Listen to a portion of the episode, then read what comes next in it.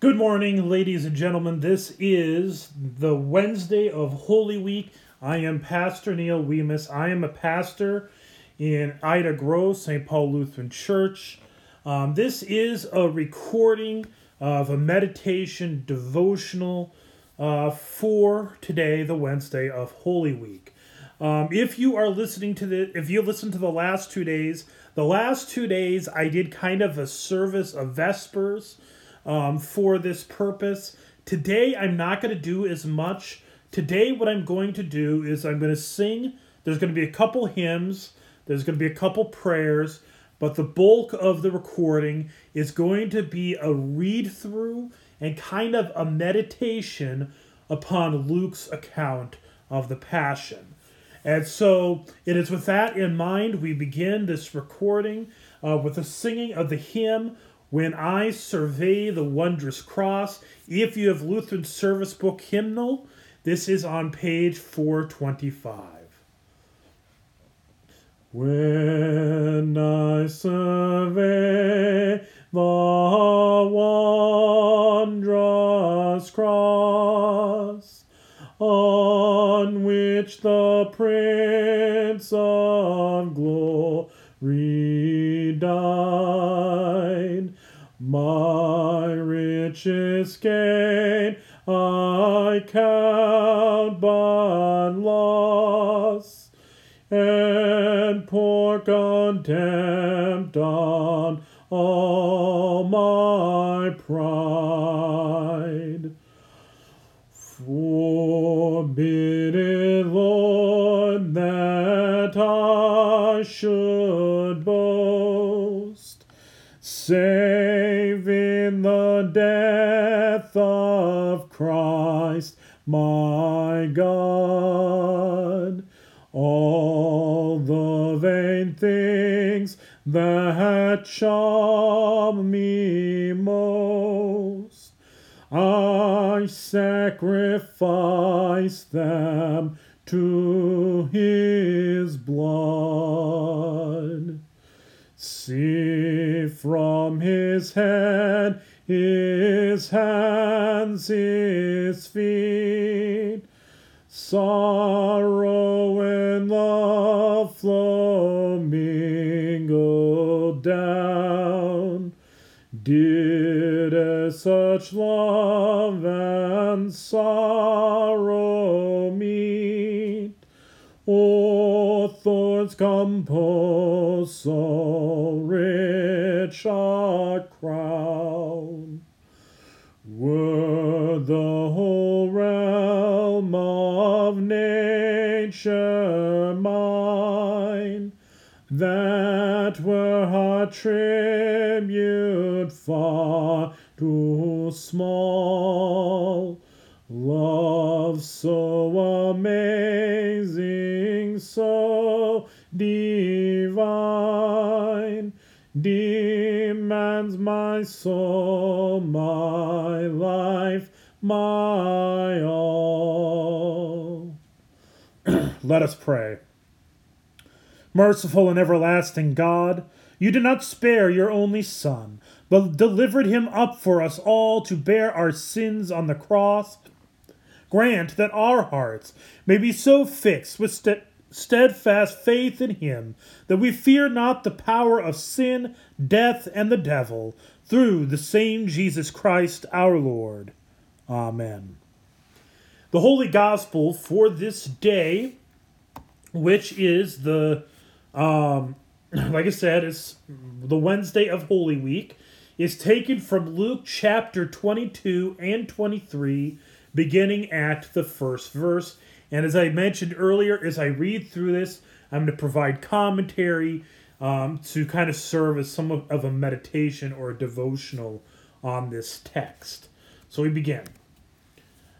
Now the feast of unleavened bread drew near, which is called the Passover and the chief priests and the scribes are seeking how to put Jesus to death, for they feared the people. Then Satan entered into Judas, called Iscariot, who was of the number of the twelve. He went away and conferred with the chief priests and officers how he might betray him to them. And they were glad, and agreed to give him money. so he consented and sought an opportunity to betray him to them in the absence of a crowd. So, just a little note, verse 3 um, talks about that Satan entered into Judas. Um, I don't want anyone to think that Judas was was a had no free will, that he was just demon possessed and he cannot be held responsible for anything he did. That's not quite the case. See, in this is kind of something that you get in scripture that happens many times where a man, somebody in the scriptures, is stuck in sin, they're stuck in rebellion against God, and there's a certain point when they're rebelling against God for long enough that God eventually just says, have it your way. Um, this is kind of what happens with like Pharaoh. If you read about Pharaoh in the Old Testament in Exodus, uh, talks about God hardening his heart. Well, this actually happens after Pharaoh had made a habit of hardening his own heart. And so Pharaoh made a habit of hardening his own heart, and eventually God just says, Fine, you want to be against me, you want to be standing your ground against me, fine. Have it your way. And so God hardened his heart. Similarly, here, um, it may be that what is happening here is that Judas is one who has been so consistently in rebellion to Jesus, even though he's been walking with him, hearing him teach, seeing him perform these miracles, and in spite of all of that, he is still turned against Jesus. And so Satan entering into Judas is kind of like Judas was handed over to do what he was doing anyways. It's like basically it's almost like a way of saying again saying, fine, you want to live that way, have it your way. All right. So continuing on to verse seven. Then came the day of unleavened bread, on which the Passover lamb had to be sacrificed. That little detail tells you when this happened. Um, this would be Thursday after six o'clock, because um, Jewish calendar uh, went from uh, went from 6 p.m. to 6 p.m.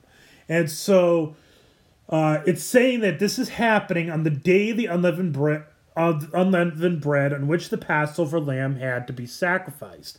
So this happens some point on that Friday, which Friday technically counts starts at six o'clock of what we would call Thursday. So I know that sounded confusing, but that's giving you the date. So six o'clock the night before the at least six o'clock the night before the crucifixion.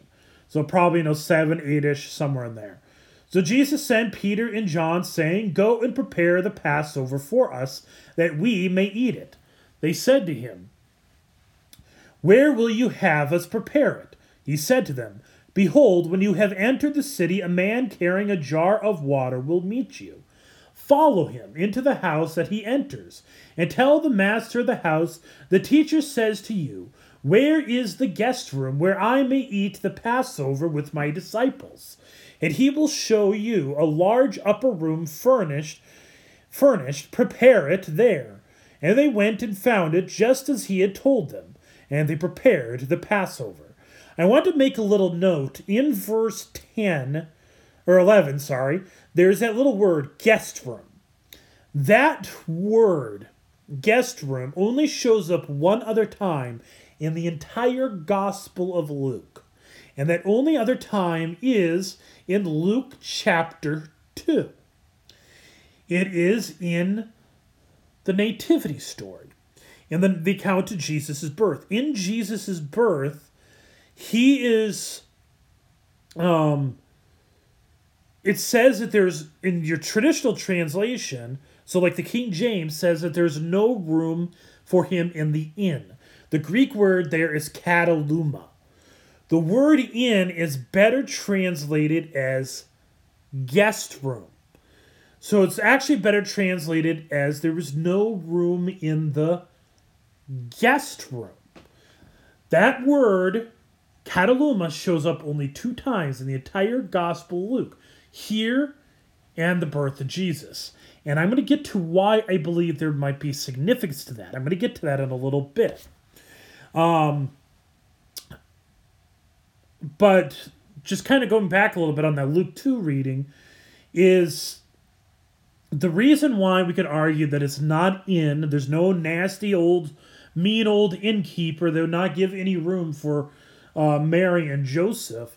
Um, the inn or guest room, every house, most houses in first century Israel um, had an upper room or a guest room where people who were visiting would stay. And so what they're saying is that when Joseph and Mary, who was pregnant with Jesus at the time, got to Bethlehem, there was no because there's a census, there's probably a lot of people in town that normally wouldn't have been. Because of the census, there was no room in the guest room, and therefore they were forced to stay in the place where the manger was, which is probably in the attached part of the house, which was kind of like a very bad, was almost like a barn. Not it's, it's kind of a cross between a barn and a garage um, to kind of give you an idea as to where they would have been at. So, but I'm going to come back to that. I think there is significance as to why Luke uses that word only twice. Um, and by the way, the word inn that's used for hotel, um, you do find that in the Gospel of Luke in the parable of the Good Samaritan. And so um, we do have a word for a hotel type inn, but it is not used here. Uh, so, anyways, it says, and when the hour came, he reclined at table and the apostles with him. And he said to them, I have earnestly desired to eat this Passover with you before I suffer. For I tell you, I will not eat it until it is fulfilled in the kingdom of God. And he took a cup, and when he had given thanks, he said, Take this and divide it among yourselves. For I tell you that from now on I will not drink of the fruit of the vine until the kingdom of God comes. Okay, so this is a, this is something that Luke has that is not included in the other gospels. There are two cups. There's this cup, and there's going to be another one you're going to hear from um, in a little bit. There's two different cups mentioned. So what's the deal here? Well, what there is is there is actually two different meals. There was kind of what you'd call the seder meal, and then there was um, the actual Lord's Supper. So, what is being expressed here with the first cup is the seder meal. This is just kind of a, a cup of friendship. Um, this is a tradition that is carried on in some churches, especially in some of the uh, Greek Orthodox.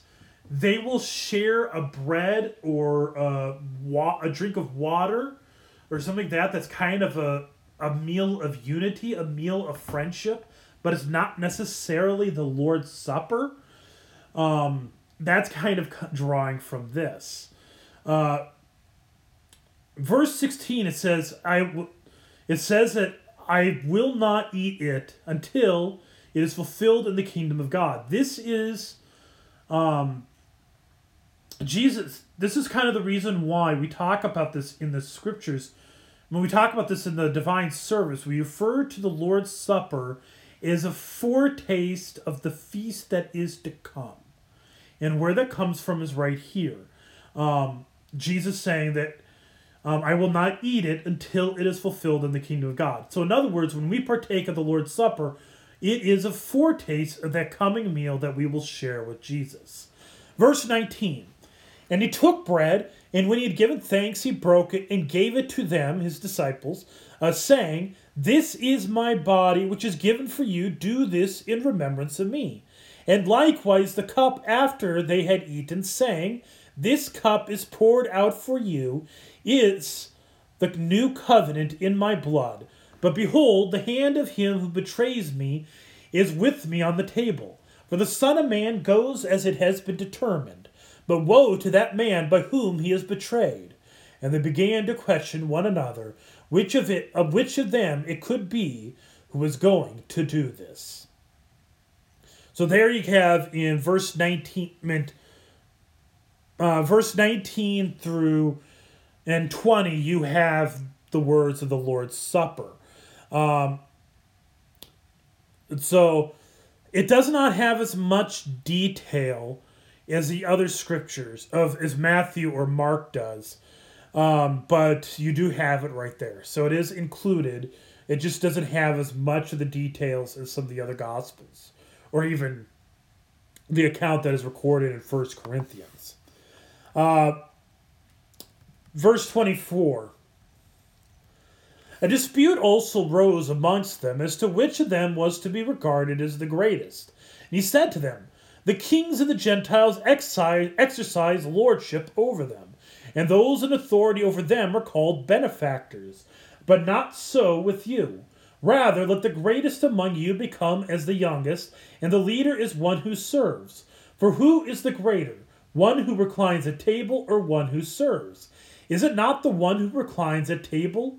But I am among you as the one who serves.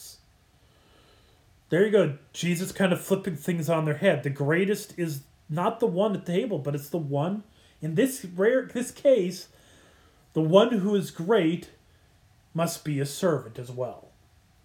You are those who stayed with me in my trials, and I assigned to you as my Father assigned to me a kingdom, that you may eat, may eat and drink at my table in my kingdom, and sit on thrones judging the twelve tribes of Israel.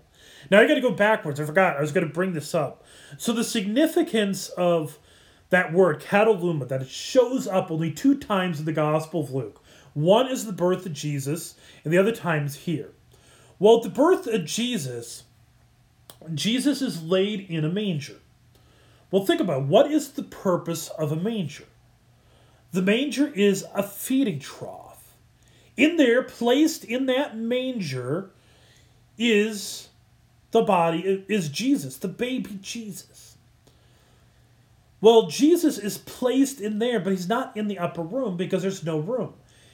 And I'd argue that this is a foreshadowing. It is letting you know that Jesus may not be in the upper room, but he will be eventually.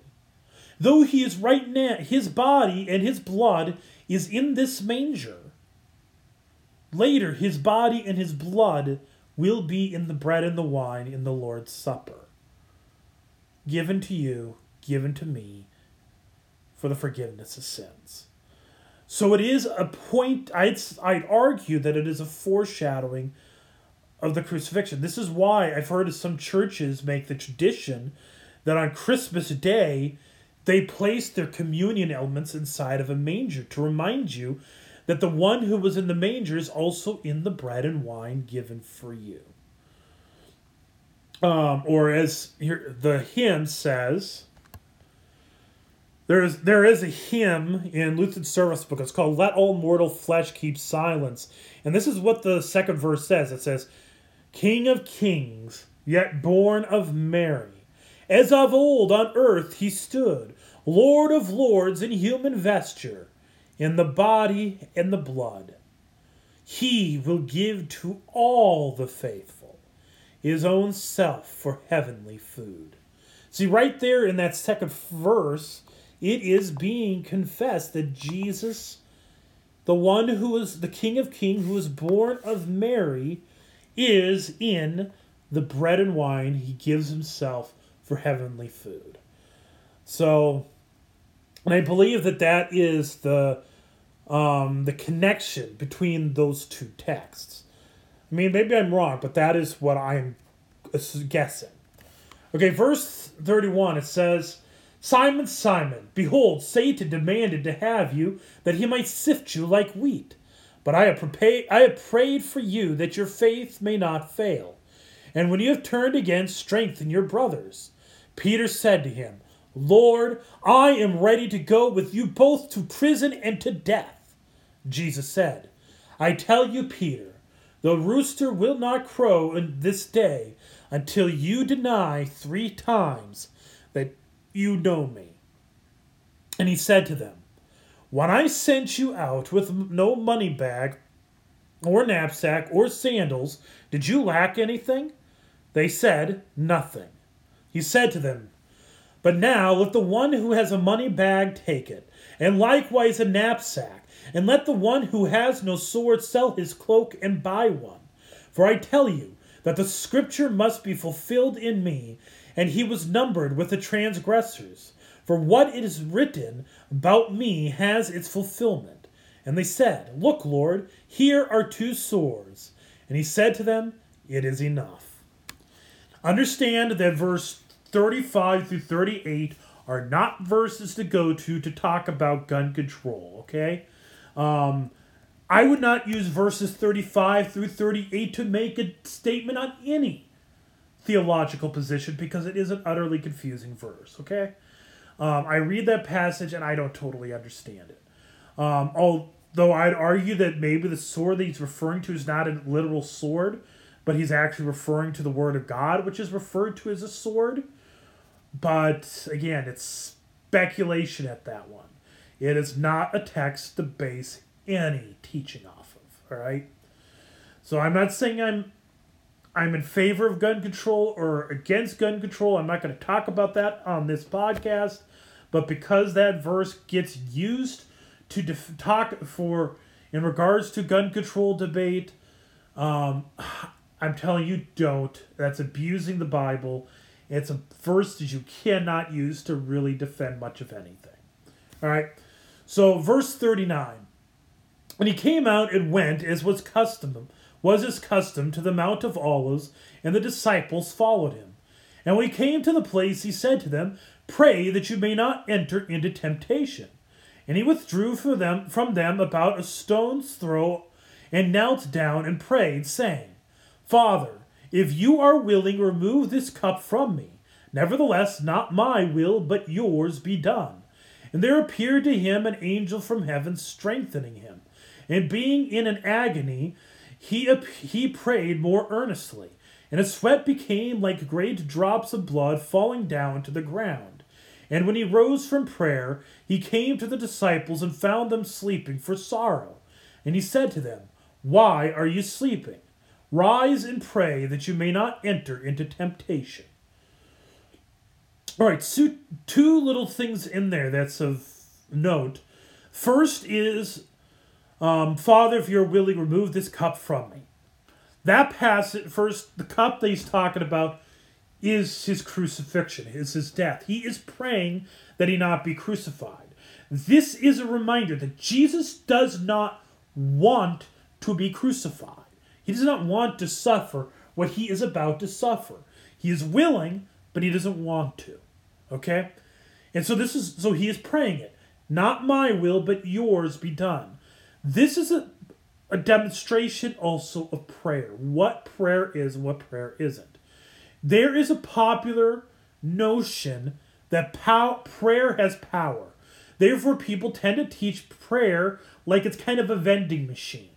You put in the prayers like putting in the coin, and poof, whatever you prayed for is going to come out of the vending machine, and you got what you got. And if you did not pray, if you pray and you don't get what you get, that you you prayed for, that means maybe you didn't put enough you didn't pray right, you didn't pray hard enough, you didn't pray enough. There's something wrong with the way you prayed, something wrong with your faith. Well, the problem of that theory is verse 42. Right here, Jesus is praying to Jesus, to the God the Father.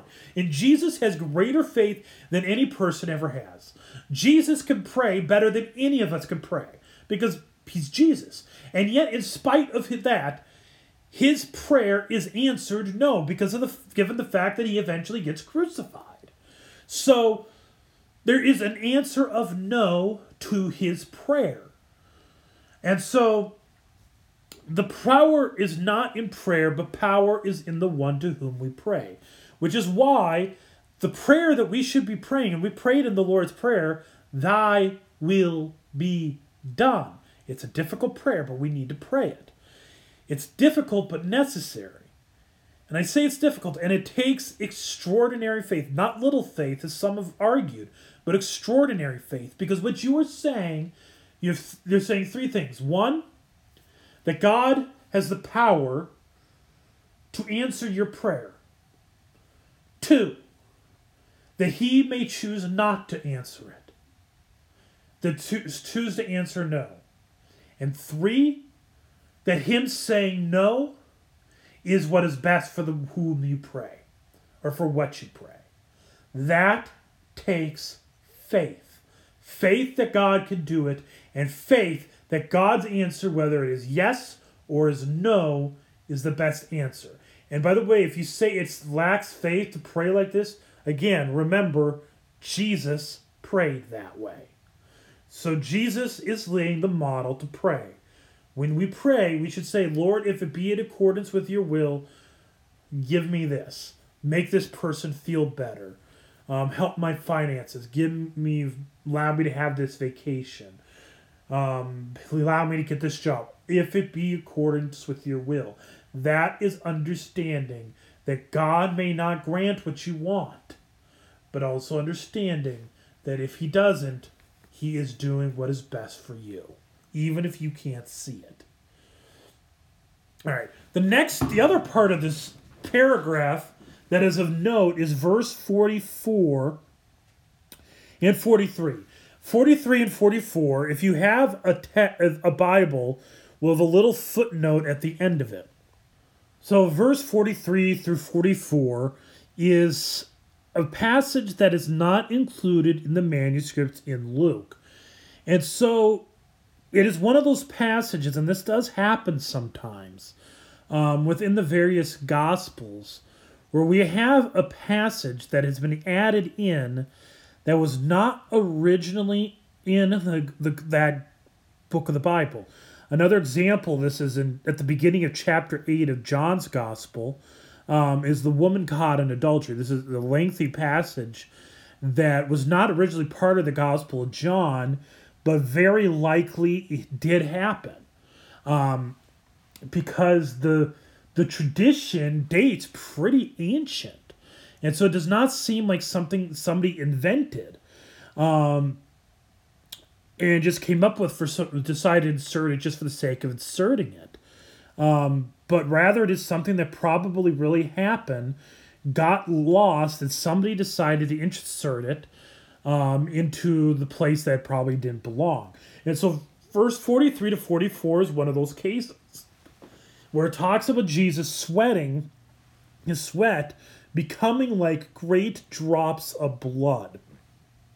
This is um, something that, you know, it does not seem like it really does belong in the Gospel of Luke because Luke's Gospel tends to convey Jesus very much as the determined um, sacrifice. He is very much determined that he is being de- going to be crucified. He is not trying to fight against it. It isn't um, kind of the, the tragic nature uh, the way it is in the Gospel of Mark, it is, um, you know, he is very much set on it. And so, including in this, the drop, sweating great drops of blood just doesn't really go with Luke's account. But it does go with the idea of the crucifixion, just of how agonizing it is, and it does fit into the his, the, the oral tradition of the church. Um, I was when I was looking, I just kind of had to look it up before I commented on this, but we have records of this from uh, Justin Martyr, um, Irenaeus, Hippolytus, Eusebius, and many other fathers um, have mention of it. It is re- referenced in um, many of the other ancient scripts, um, ancient account, um, manuscripts, and so it's very likely that this did happen. It just is not recorded in the gospel. Probably does not belong to Luke's gospel. And so what it is is that um, Jesus became was sweating like great drops of blood. Which, by the way, this is actually a possibility, and it's it's, it's medically possible. Um, I read here from um, the Lutheran Study Bible. And it says the inner agony finds physical expression. The phrase may compare the drops of sweat with globules of blood. However, Severe stress may in, may cause the blood vessels of the skin to break, mixing the blood with sweat. This is called hematidrosis. And so, yes, it is an actually a medical condition that really happens where a person could be under such duress um, that they will actually begin to sweat. Um, blood will actually come out of their sweat sweat glands.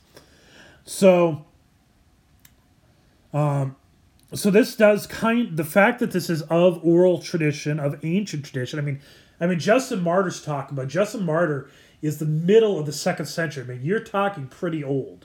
That's as old as many of the manuscripts. So it is very, very, very likely that this um, this did happen.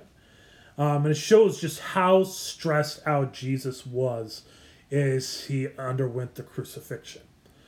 Verse 47 And while he was still speaking, there came a crowd, and the man called Judas, one of the twelve, was leading them. He drew near to Jesus to kiss him. But Jesus said to him, Judas, would you betray the Son of Man with a kiss? And when those who were around him saw that would, what would follow, they said, Lord, shall we strike with the sword? And one of them struck the servant of the high priest and cut off his right ear. But Jesus said, No more of this. And he touched his ear and healed them. And then Jesus said to the chief priests and officers of the temple and elders who had come out against him, Have you come out as against a robber with swords and clubs? When I was with you day after day in the temple, you did not lay hands on me, but this is your hour and the power of darkness.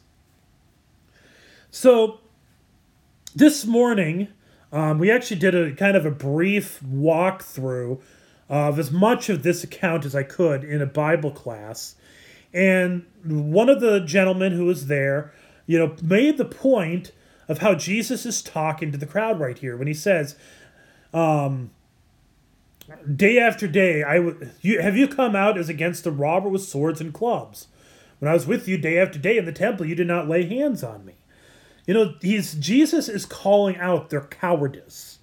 Um, they had opportunity after opportunity to arrest him, and yet they never did anything. Why do they do it now? It's because they are afraid of the people.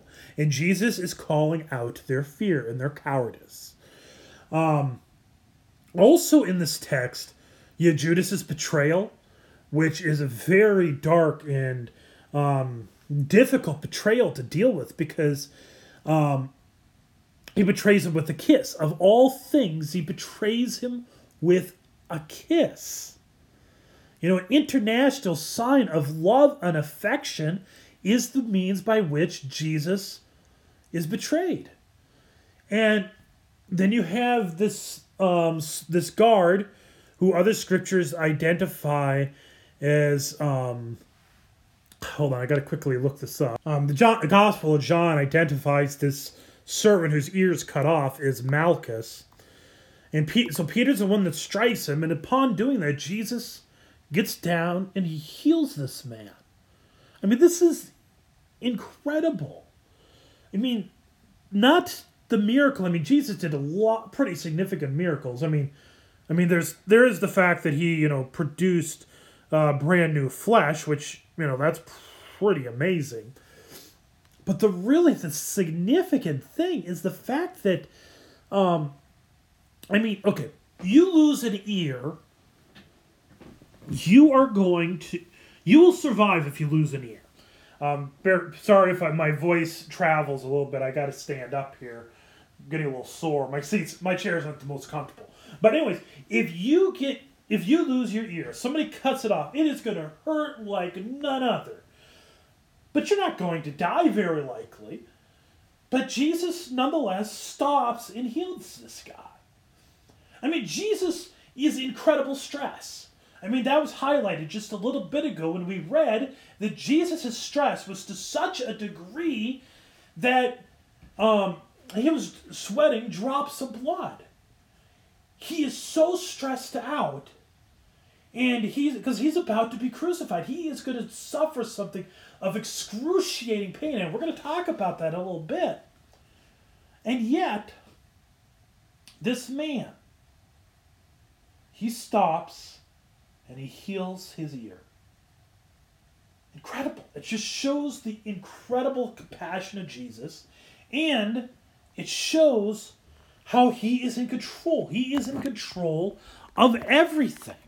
No one is taking his life from him. This kind of goes with um, what the Gospel of John confesses that, you know, J- Jesus says in John's Gospel that I am the good shepherd. I lay my, down, my life down for the sheep.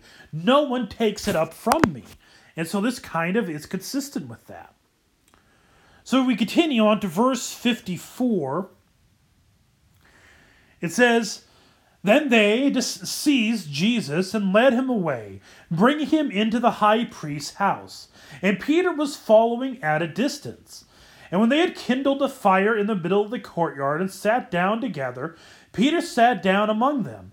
Then a servant girl, seeing him as he sat in the light and looking closely at him, said, This man was with him.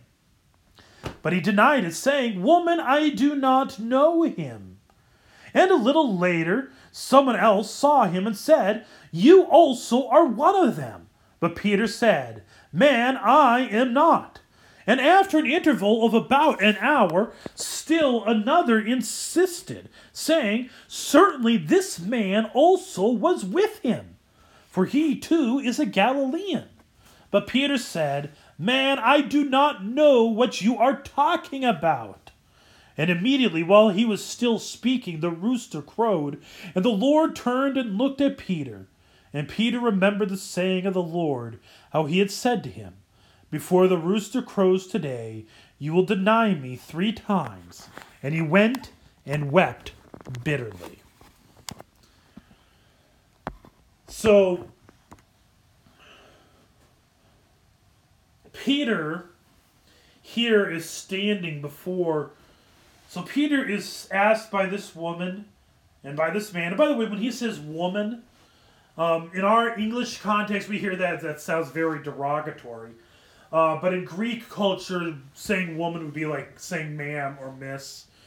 Um, same thing with when he says man, he's, he's probably like saying sir. He's like, hey man, what's up? He wasn't talk like that. He's like, sir. I do not know what you are talking about. Or, ma'am, I do not know him. So that's kind of what he was, way, way would sound in our culture a little bit more accurately. Um, but here he is. He's Peter is showing a lot of what he was like. Peter was the person, he was the first person to speak up on so many occasions. When Jesus asked, Who do you say that I am?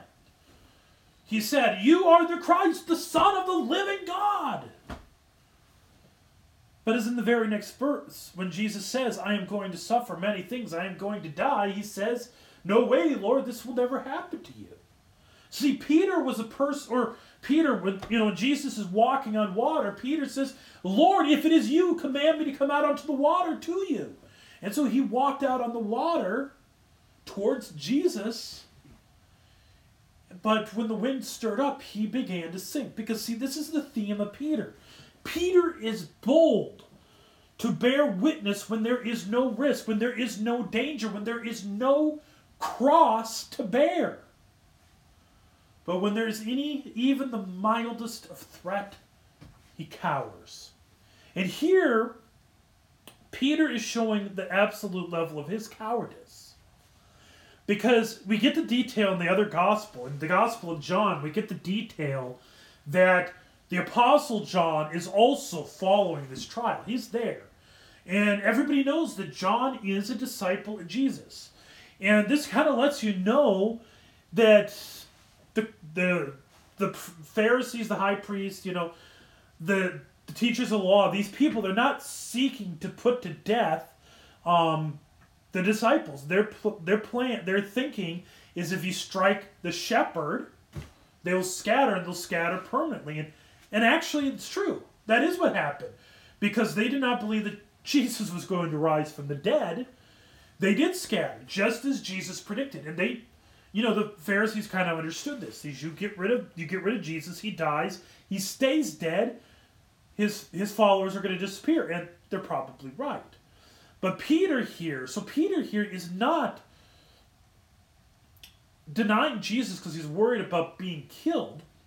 And notice he's denying himself, denying Jesus first to a woman, a servant girl, even. A girl who really had no authority over him. Someone who, if she said that he said this, nobody would believe her because she is a servant and a girl. And so, but more so, he is and that's a cultural thing, not saying the girls are untrustworthy, but that's how they felt in his time. But Jesus, but the fact is, Peter is denying Jesus because he's probably ashamed to be associated with a prisoner, associated with this man that's been arrested. And so he's basically covering his own behind, uh, protecting his own reputation. It's a reputation thing, not that he's afraid that he would die. So we continue. Verse 63.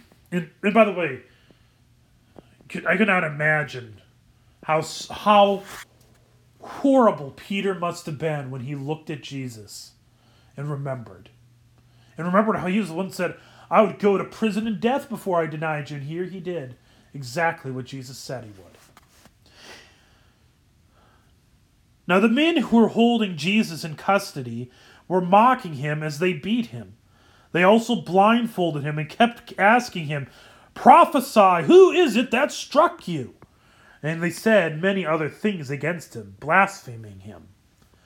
When day came and the assembly of the elders of the people gathered together, both chief priests and scribes, and they led him away to their council, and they said, If you are the Christ, tell us. But he said to them, If I tell you, you will not believe. And if I ask you, you will not answer. But from now on, the Son of Man will be seated at the right hand of the power of God. So they all said, Are you the Son of God then? And he said to them, You say that I am. Then they said, What further testimony do we need? Need we have heard it ourselves from his own lips. This is.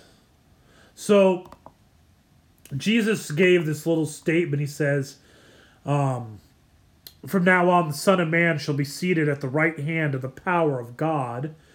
Um, this is the moment when you, everybody kind of began to realize what Jesus was saying every time he called himself the Son of Man. Um, he calls himself the Son of Man a lot in the scriptures. Uh, here, I'm going to actually pull up how many times that actually is. Okay, so the passage that is of reference to that term, Son of Man, is taken from Daniel 7. It says, I saw in the night visions, and behold, the clouds of heaven. There came one like a Son of Man. And he came to the Ancient of Days and was presented before him. And to him was given dominion and glory and a kingdom, that all peoples, nations, and languages should serve him. His dominion is an everlasting dominion which shall not pass away, and his kingdom one that shall not be destroyed. So, this person that is being described is the Son of Man, and that person is God. That's who Jesus is claiming himself to be every time he calls himself the Son of Man. Now, initially, this may be confusing because um, Ezekiel is also referred to as the Son of Man. And Ezekiel is merely a prophet. So people might have thought, oh, he must refer him to, he's maybe calling himself a prophet. We may disagree that he's a prophet, but, you know, that's what he's calling himself. Well, when he used that, when he referenced Daniel in the trial, that's when they knew who he he was claiming himself to be the whole time. And to give you an understanding, um, he calls himself um, the Son of Man. In the Gospel of Luke alone, he calls himself the Son of Man 25 times at least um, just with a quick search. So 25 times he calls himself the Son of Man. So if anybody ever says that Jesus never claimed to be God, right there, there's at least 25 times he did. Um, and by the way, all four Gospels, he, um, in the New Testament, he calls himself, he's called the Son of Man 76 times. So it is a pretty significant term that Jesus has used. And like I said, it is a reference to his divinity. Um, all right, verse chapter 23, verse 1. Then the whole company of them arose and brought him before Pilate. And they began to accuse him, saying, We found this man misleading our nation and forbidding us to give tribute to Caesar, and saying that he himself is Christ, a king. And Pilate asked him, Are you the king of the Jews? And he answered him, You have said so. Then Pilate said to the chief priests and the crowds, I find no guilt in this man. But they were urgent, saying, He stirs up the people, teaching throughout all Judea, from Galilee even to this place. When Pilate heard this, he asked whether the man was a Galilean. And when he learned that he belonged to Herod's jurisdiction, he sent him over to Herod, who was himself in Jerusalem at the time. When Herod saw Jesus, he was very glad, for he had long desired to see him, because he had heard about him, and he was hoping to see some sign done by him. And so he questioned him at some length, but he made no answer. The chief priests and the scribes stood by vehemently, accusing him, and Herod with his soldiers treated him with contempt and mocked him. Then, arraying him in splendid clothing, he sent him back to Pilate. And Herod and Pilate became friends with each other that very day, for before this they had been at enmity with each other. So, here we have this um, this little detail about Herod and Pilate that at that day they became friends. Um, and this is actually something consistent with historical record. Historical record has it that Herod and Pilate were frequently at odds with one another. Um, and the reason was is because Herod had control of Galilee, Pilate had um, control of Judea. And so, but the thing was is that Herod wanted control of both Galilee and Judea. He wanted control of all of the region of the Jews. He wanted to be like his father, Herod the Great. And so, quite often, they were at rivals. So, for example, and this is recorded in Luke's Gospel, um, there is a circumstance, and let me see if I can pull this up here quickly. I believe it's in uh, Luke chapter 11, is where I would say it's at. I could be wrong. Um,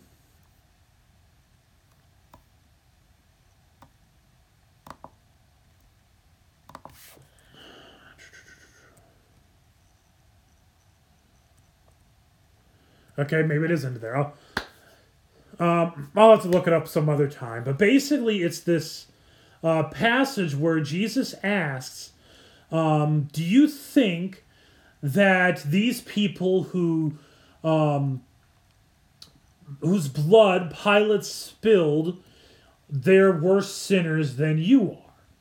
And to which Jesus, you know, Jesus says, No, I but I tell you, unless you repent, you too will perish. And one of the things he references is there's a situation where there is this confrontation between Pilate and the religious leaders. And the reason was was because Pilate set up these um, these images in the temple. And they had a very strong re- rebellion against any kind of foreign images showing itself in the temple. And so Pilate was forced in this situation to either take them down or leave them up. If he takes them down, what's going to happen is that um, Herod is going to send a letter back to Caesar saying that Pilate um, is dishonoring a Caesar by taking down Caesar's images. The other choice is that he doesn't take them down, and there is a rebellion that he has to squash, and Herod is going to send send message to um, Caesar declaring that Herod would um, that Herod would not not not not that Herod sending it to Caesar that Pilate was not listening to people and was causing a riot, and so and he'd get upset that way. And so, no matter what Pilate did, he was going to be in trouble. And so, Pilate made the decision to leave him up. And that was what happened. There was a rebellion, it got squashed. And so, they had to, and a letter was sent off to, to Caesar, and Pilate got in trouble. And so, that is where this enmity was, you know, was um, recorded. And Caesar encouraged this. Caesar encouraged this in order to that you know, if they were constant, if they're competing with one another, kind of the theory is that they would do better if they felt that there's a competition. So uh, that is So this is kind of one of those things that's verified in history. And it is verified in history that Herod and Pilate, towards the end of Pilate's time in Judea, did become friends. But they all cried out together, Away with this man, and release to us Barabbas. A man who had been thrown into prison for an insurrection started in the city and for murder. Pilate addressed them once more, desiring to release Jesus. But they kept shouting, Crucify! Crucify him! A third time he said to them, Why, what evil has he done? I have found in him no guilt deserving death. I will therefore punish and release him. But they were urgent, demanding with loud cries that he should be crucified, and their voices prevailed. So Pilate decided that their demand should be granted. He released the man who had been thrown into prison for insurrection and murder, for whom they asked, but he delivered Jesus over to their will. So there you had the deal detail. Barabbas, insurrectionist, murderer, is sent away. And by the way, I don't know if you're noticing this. Jesus gets beat on a lot. I mean, you read the scriptures, you know, if you read, um, mean, if you've ever seen the Passion of the Christ, you've seen just how much of a bloody mess Jesus is by the end of it.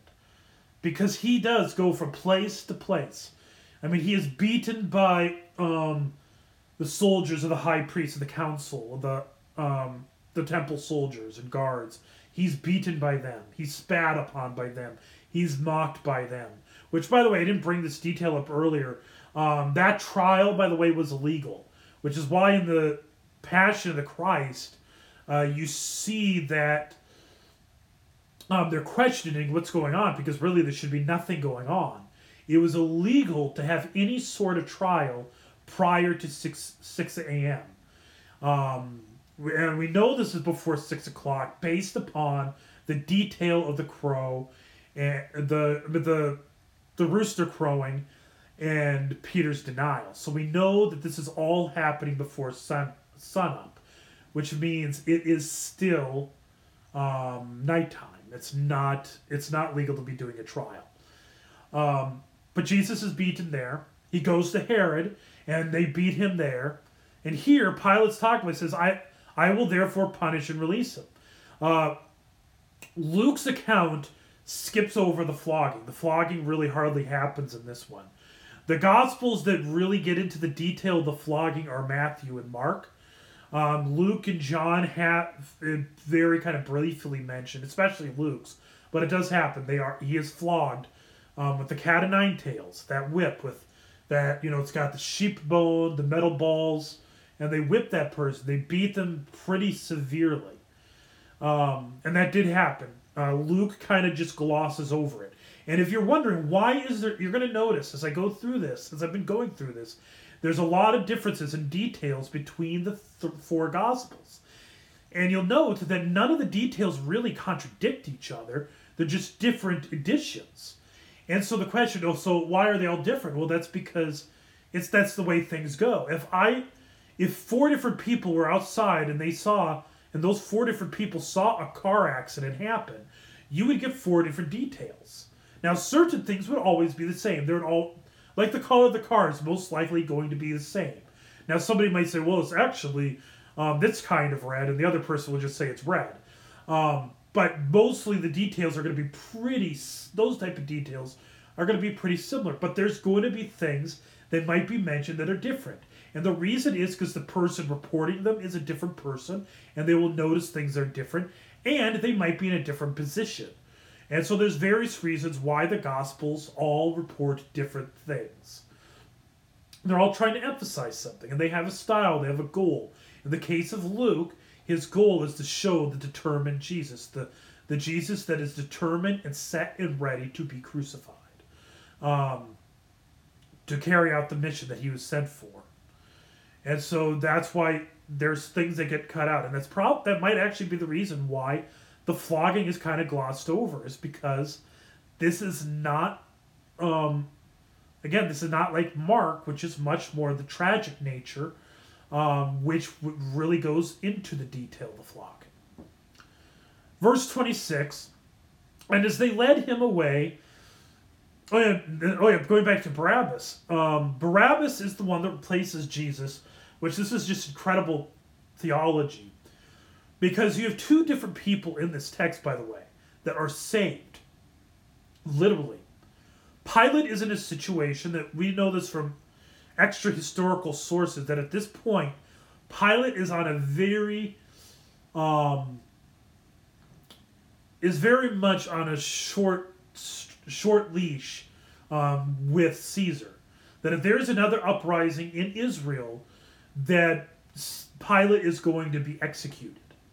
So right here, Pilate is in a situation of choosing between letting Jesus live and him having himself be put to death, or putting Jesus to death and him living. So Pilate, by sending Jesus to be crucified, is being saved. But there's also Barabbas. And Barabbas very much so deserves it. He's a murderer. He's an insurrectionist. And from what we know of history, he probably went right back to jail. And he probably was eventually executed anyways. And so um, Jesus was exchanged for a murderer, for somebody that deserved it. And that is, you know, that short term situation is a reminder of what the whole crucifixion is about is that he is going there for sinners like you and me. So, as it says in verse 26, and as they led Jesus away, they seized one, Simon of Cyrene, who was coming in from the country, and laid on him the cross to carry it behind Jesus. This was a that's a little detail to tell you how severely Jesus was flogged, even though um, Luke just glosses over it. It was not normal for a crowd member to carry a cross, and because if it was, nobody would ever watch it, because um, nobody would want to carry a cross covered in another human's blood. Um, so the fact that he had to be had to be carried just shows that Jesus was beaten pretty badly. Um, the carrying of the cross, um, he would not have carried the full cross, as you see traditionally seen in many images.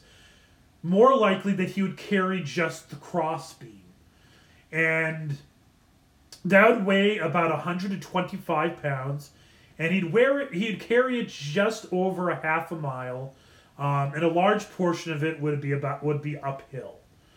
So it would take a while to do. It would take quite a while, not so much because it was a long distance, because it really wasn't. If you if you walked it under perfect health, perfect health, you know you could get up. You could get there in you know um, ten minutes. But when you've been severely beaten and you're carrying a 125 pound beam and you're getting whipped and you're getting mocked and all that stuff, it takes quite a bit longer to get there. Um, so it says, and there were there followed of him a great multitude of the people and of women who were mourning and lamenting for him. But turning to them, Jesus said, Daughters of Jerusalem, do not weep for me, but weep for yourselves and for your children. For behold, the days are coming when they will say, Blessed are the barren, and the wombs that never bore, and the breasts that never nursed. Then they will begin to say to the mountains, Fall on us, and to the hills, Cover us. For if they do these things when the wood is green, what will happen when it is dry? This is Jesus prophesying.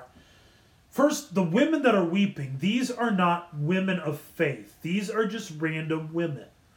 Um, in time of Jesus, there were people that were known as professional mourners. They were paid to cry for people. And that's what they were. That's who Jesus is telling them to cry. So none of your fake tears is essentially what he's saying.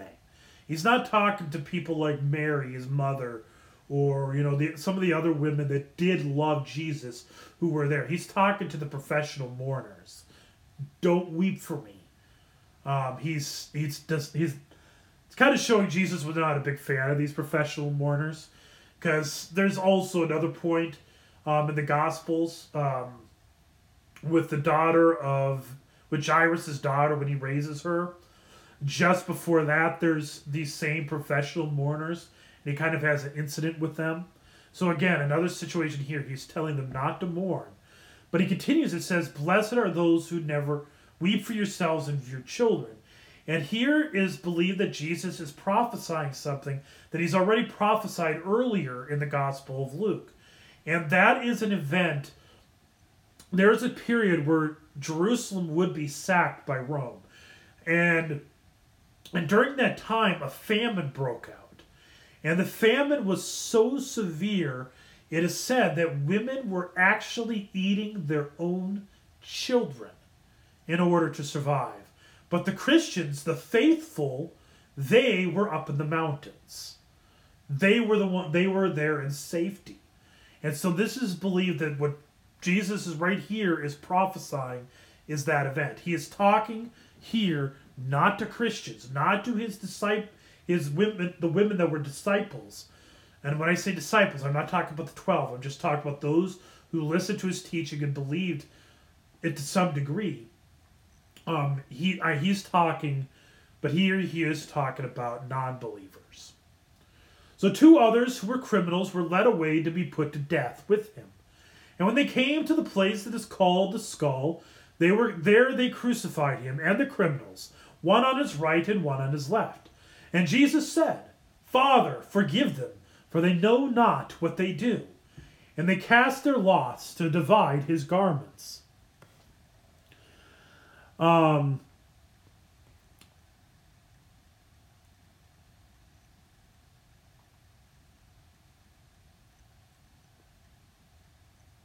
so this little Jesus' forgiveness again. This is a model from Jesus of how we deal with people people who persecute us. Is we forgive them. We forgive those who hate us. We forgive those who pers- persecute us, especially when it's an injustice. When we suffer harm for doing the right thing, we are to we are not to grumble that it's happening to somebody. Oh, poor me. We're supposed to say, Father, forgive them, for they know not what they do. And they cast lots to divide his garments. This is a reminder that they were stripped naked when they were crucified. Um, and the people stood by watching. But the ruler scoffed at him, saying, He saved others, let him save himself. If he is the Christ of God, his chosen one. The soldiers also mocked him, coming up and offering him sour, sour wine, and saying, If you are the king of the Jews, save yourself. There was also an inscription over him This is the king of the Jews. Um, the wine that they're offering, and this is a detail that's included in all the Gospels, this was actually, the sour wine was given to soldiers to dull the pain of the crucifixion. Is to make the crucifixion easier to deal with. Um, but Jesus denies it. He refuses it. And this again, and this is actually even in the Gospel of Mark, which is, you know, the gospel that's much more playing into the tragic nature. Um, it shows the determined nature in there is that he is in control. That nobody's taking this from him. He is willingly suffering everything for you, for me. So one of the criminals who were hanged railed at him, saying, Are you not the Christ? Save yourself and us. But the other rebuked him, saying, Do you not fear God, since you are under the same sentence and condemnation, and we indeed justly? For we are receiving the due reward for our deeds, but this man has done nothing wrong.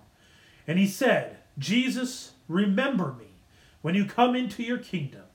And he said to him, Truly, I say to you, today you will be with me in paradise.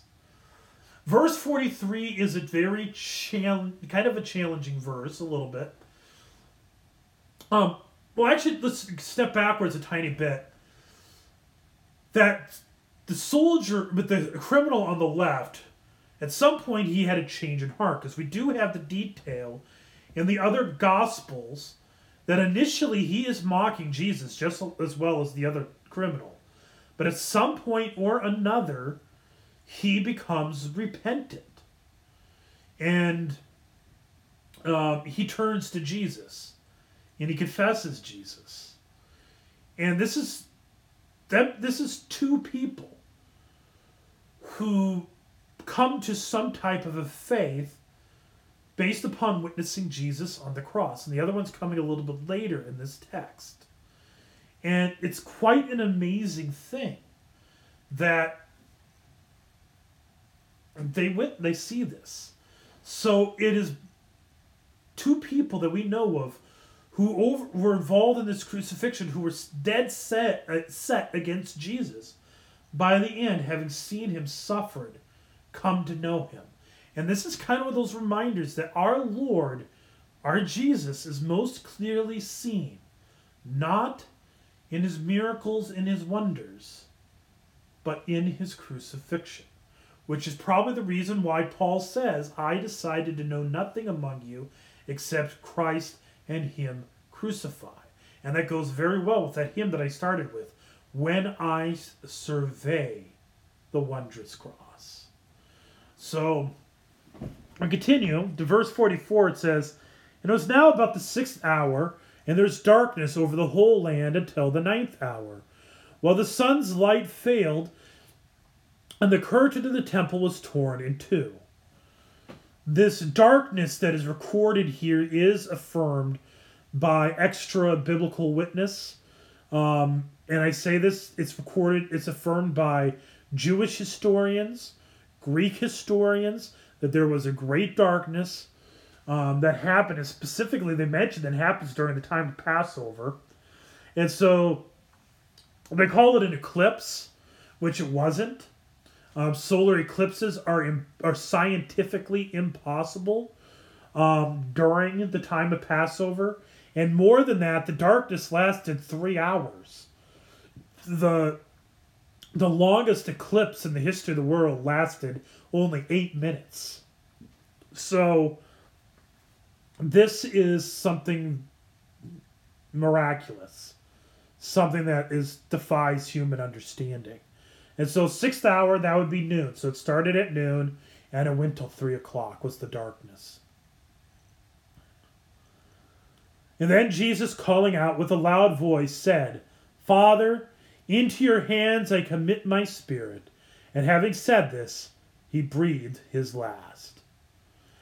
Now, this is kind of one of those moments where we are reminded of why it's important to read all three gos- all four gospel accounts because there are details that are in other all four gospels have things that are not in the others uh, Mark, matthew's the one that has the detail of those coming out of the graves um, matthew and mark have the detail of jesus saying my god my god why have you forsaken me?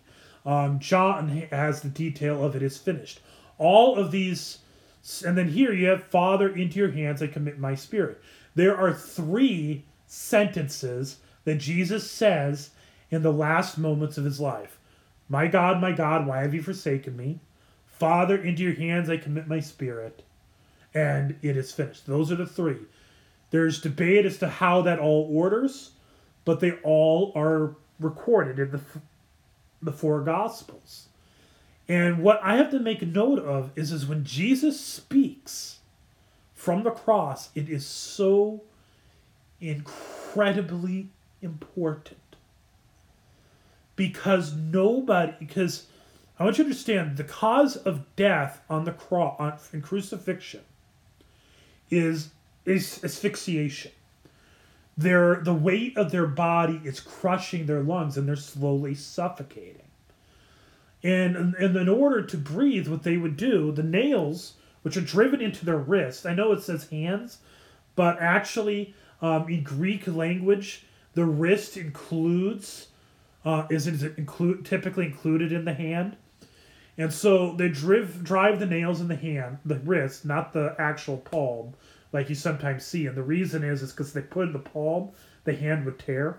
So nails would be into the wrists, and they'd be into the you know just above the feet, and basically the reason what they would do is they'd use those nails and they pull themselves up, scraping their bare back, which you know in the case of Jesus was horribly torn to, torn to shreds from the flogging scraping it against that cross in order that he may say a word. Every, which means that every word that he spoke was of absolute importance. And so, and even more so because every time a person spoke, it shortened their lifespan. So when Jesus spoke, it was absolutely essential. And he, according to what we have in Scripture, he spoke seven times. And so this is, you know, in, in the gospel text that we have today, you know, from Luke, three times he spoke. Father, forgive them for they know not what they do. Truly I say to you, today you will be with me in paradise. Father, into your hands I commit my spirit. The other gospels, you have my God, my God, why have you forsaken me? You have it is finished. You have um, woman, behold your son. Son, behold your mother. And I'm trying to think of, I can't think off the top of my head at the moment um, what the seventh one is that I'm missing. So, um, the thing is with crucifixion is, and I have step, stepping back a little bit.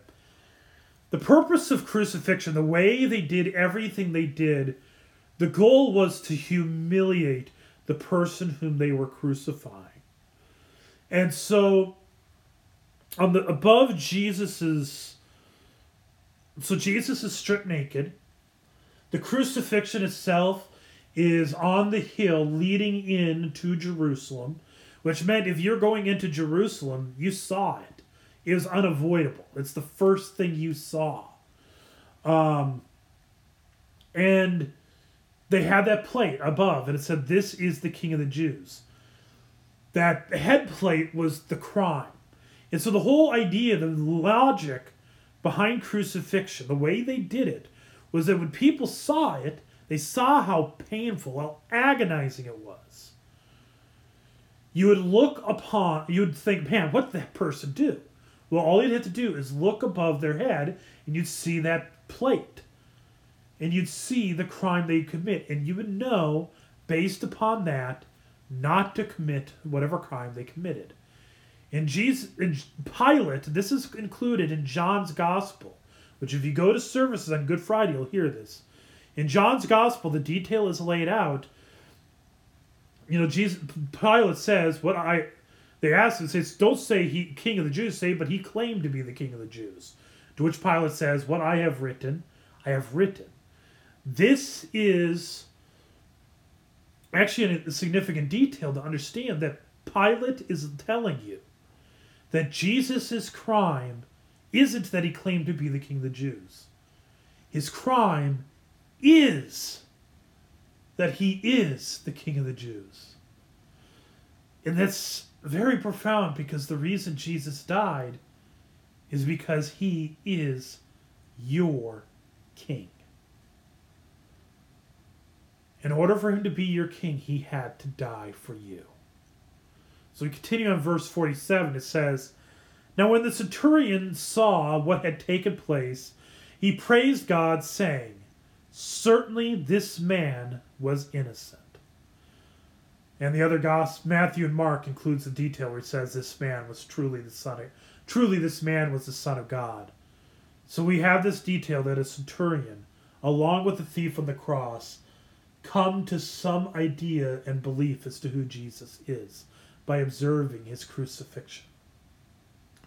And all the crowds that had assembled for this spectacle when they saw what had taken place, returning home beating their returned home beating their breasts.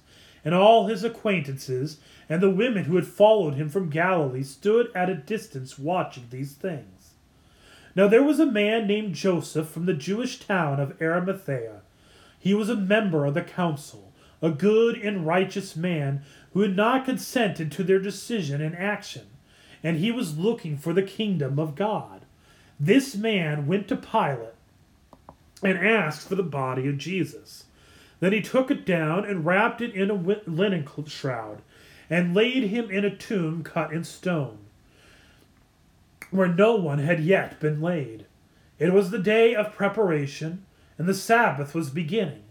The women who had come with him from Galilee followed and saw the tomb and how his body was laid. Then they returned and prepared spices and ointments. On the Sabbath they rested according to the commandment. This is this is the passion of our Lord according to St. Luke. O Lord, have mercy on us. Amen.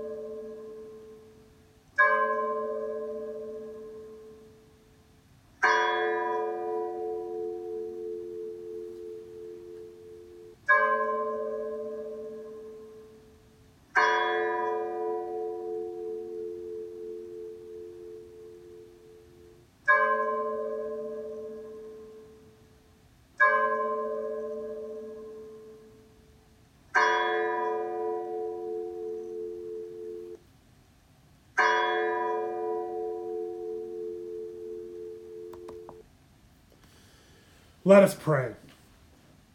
Gracious Jesus, our Lord and our God, at this hour you bore our sins in, our, in your own body on the tree, so that we, being dead to sin, might live unto righteousness.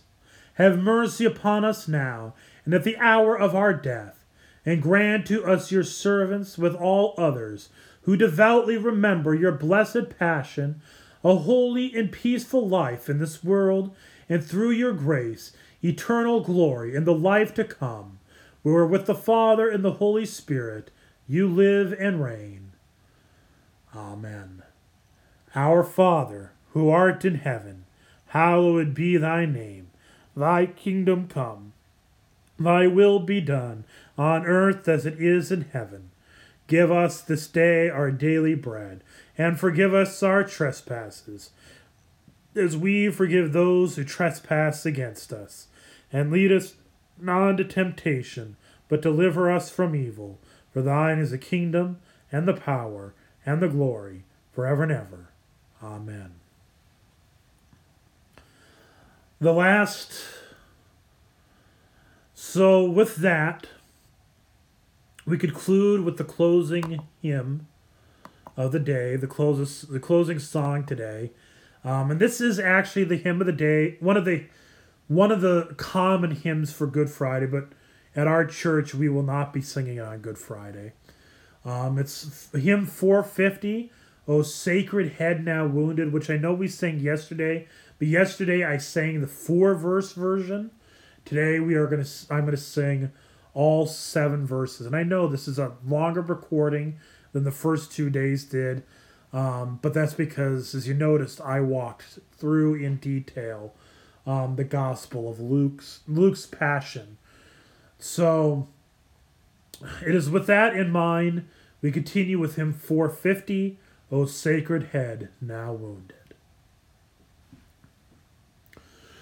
O sacred head now wounded with grief and shame weighed down, now scornfully surrounded with thorns, thine only crown.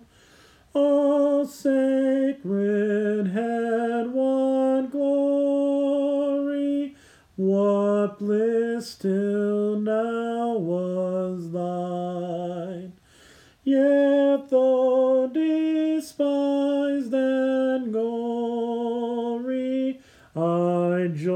joy to call thee mine.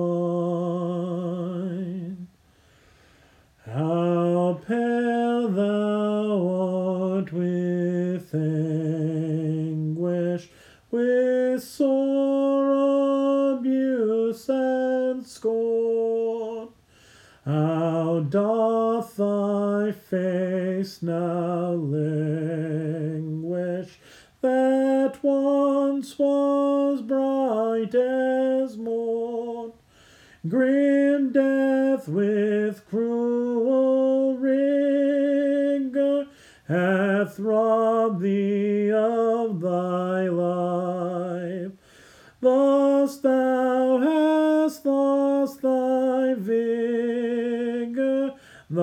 strength in this sad strife. What thou, my Lord, hast suffered was all for sinners' gain. My mind was the transgression, but thine the deadly pain. Lo, here I fall, my Saviour, tis I deserve thy place. Look on me with thy favor,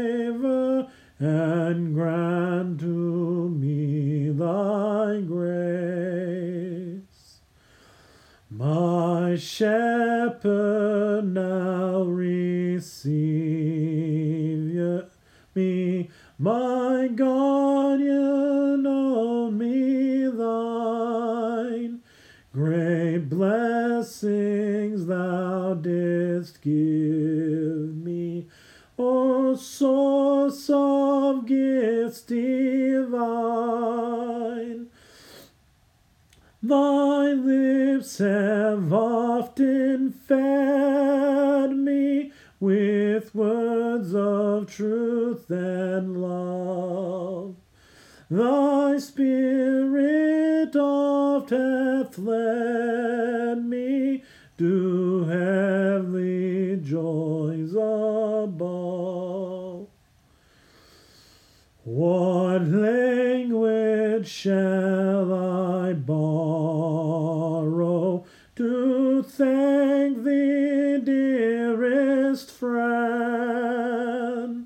for this thy dying sorrow? I pity without end. Oh, make me thine forever, should I fainting be, Lord, let me never, never uh, outlive my love for thee. My Saviour, be thou near me when death is at my door.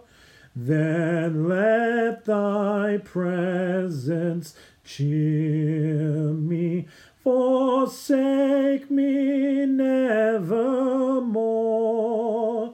When soul and body languish, oh, leave me not alone, but take away mine anguish, my virtue of thine own.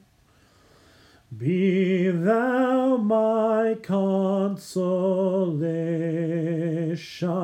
my shield when I must die.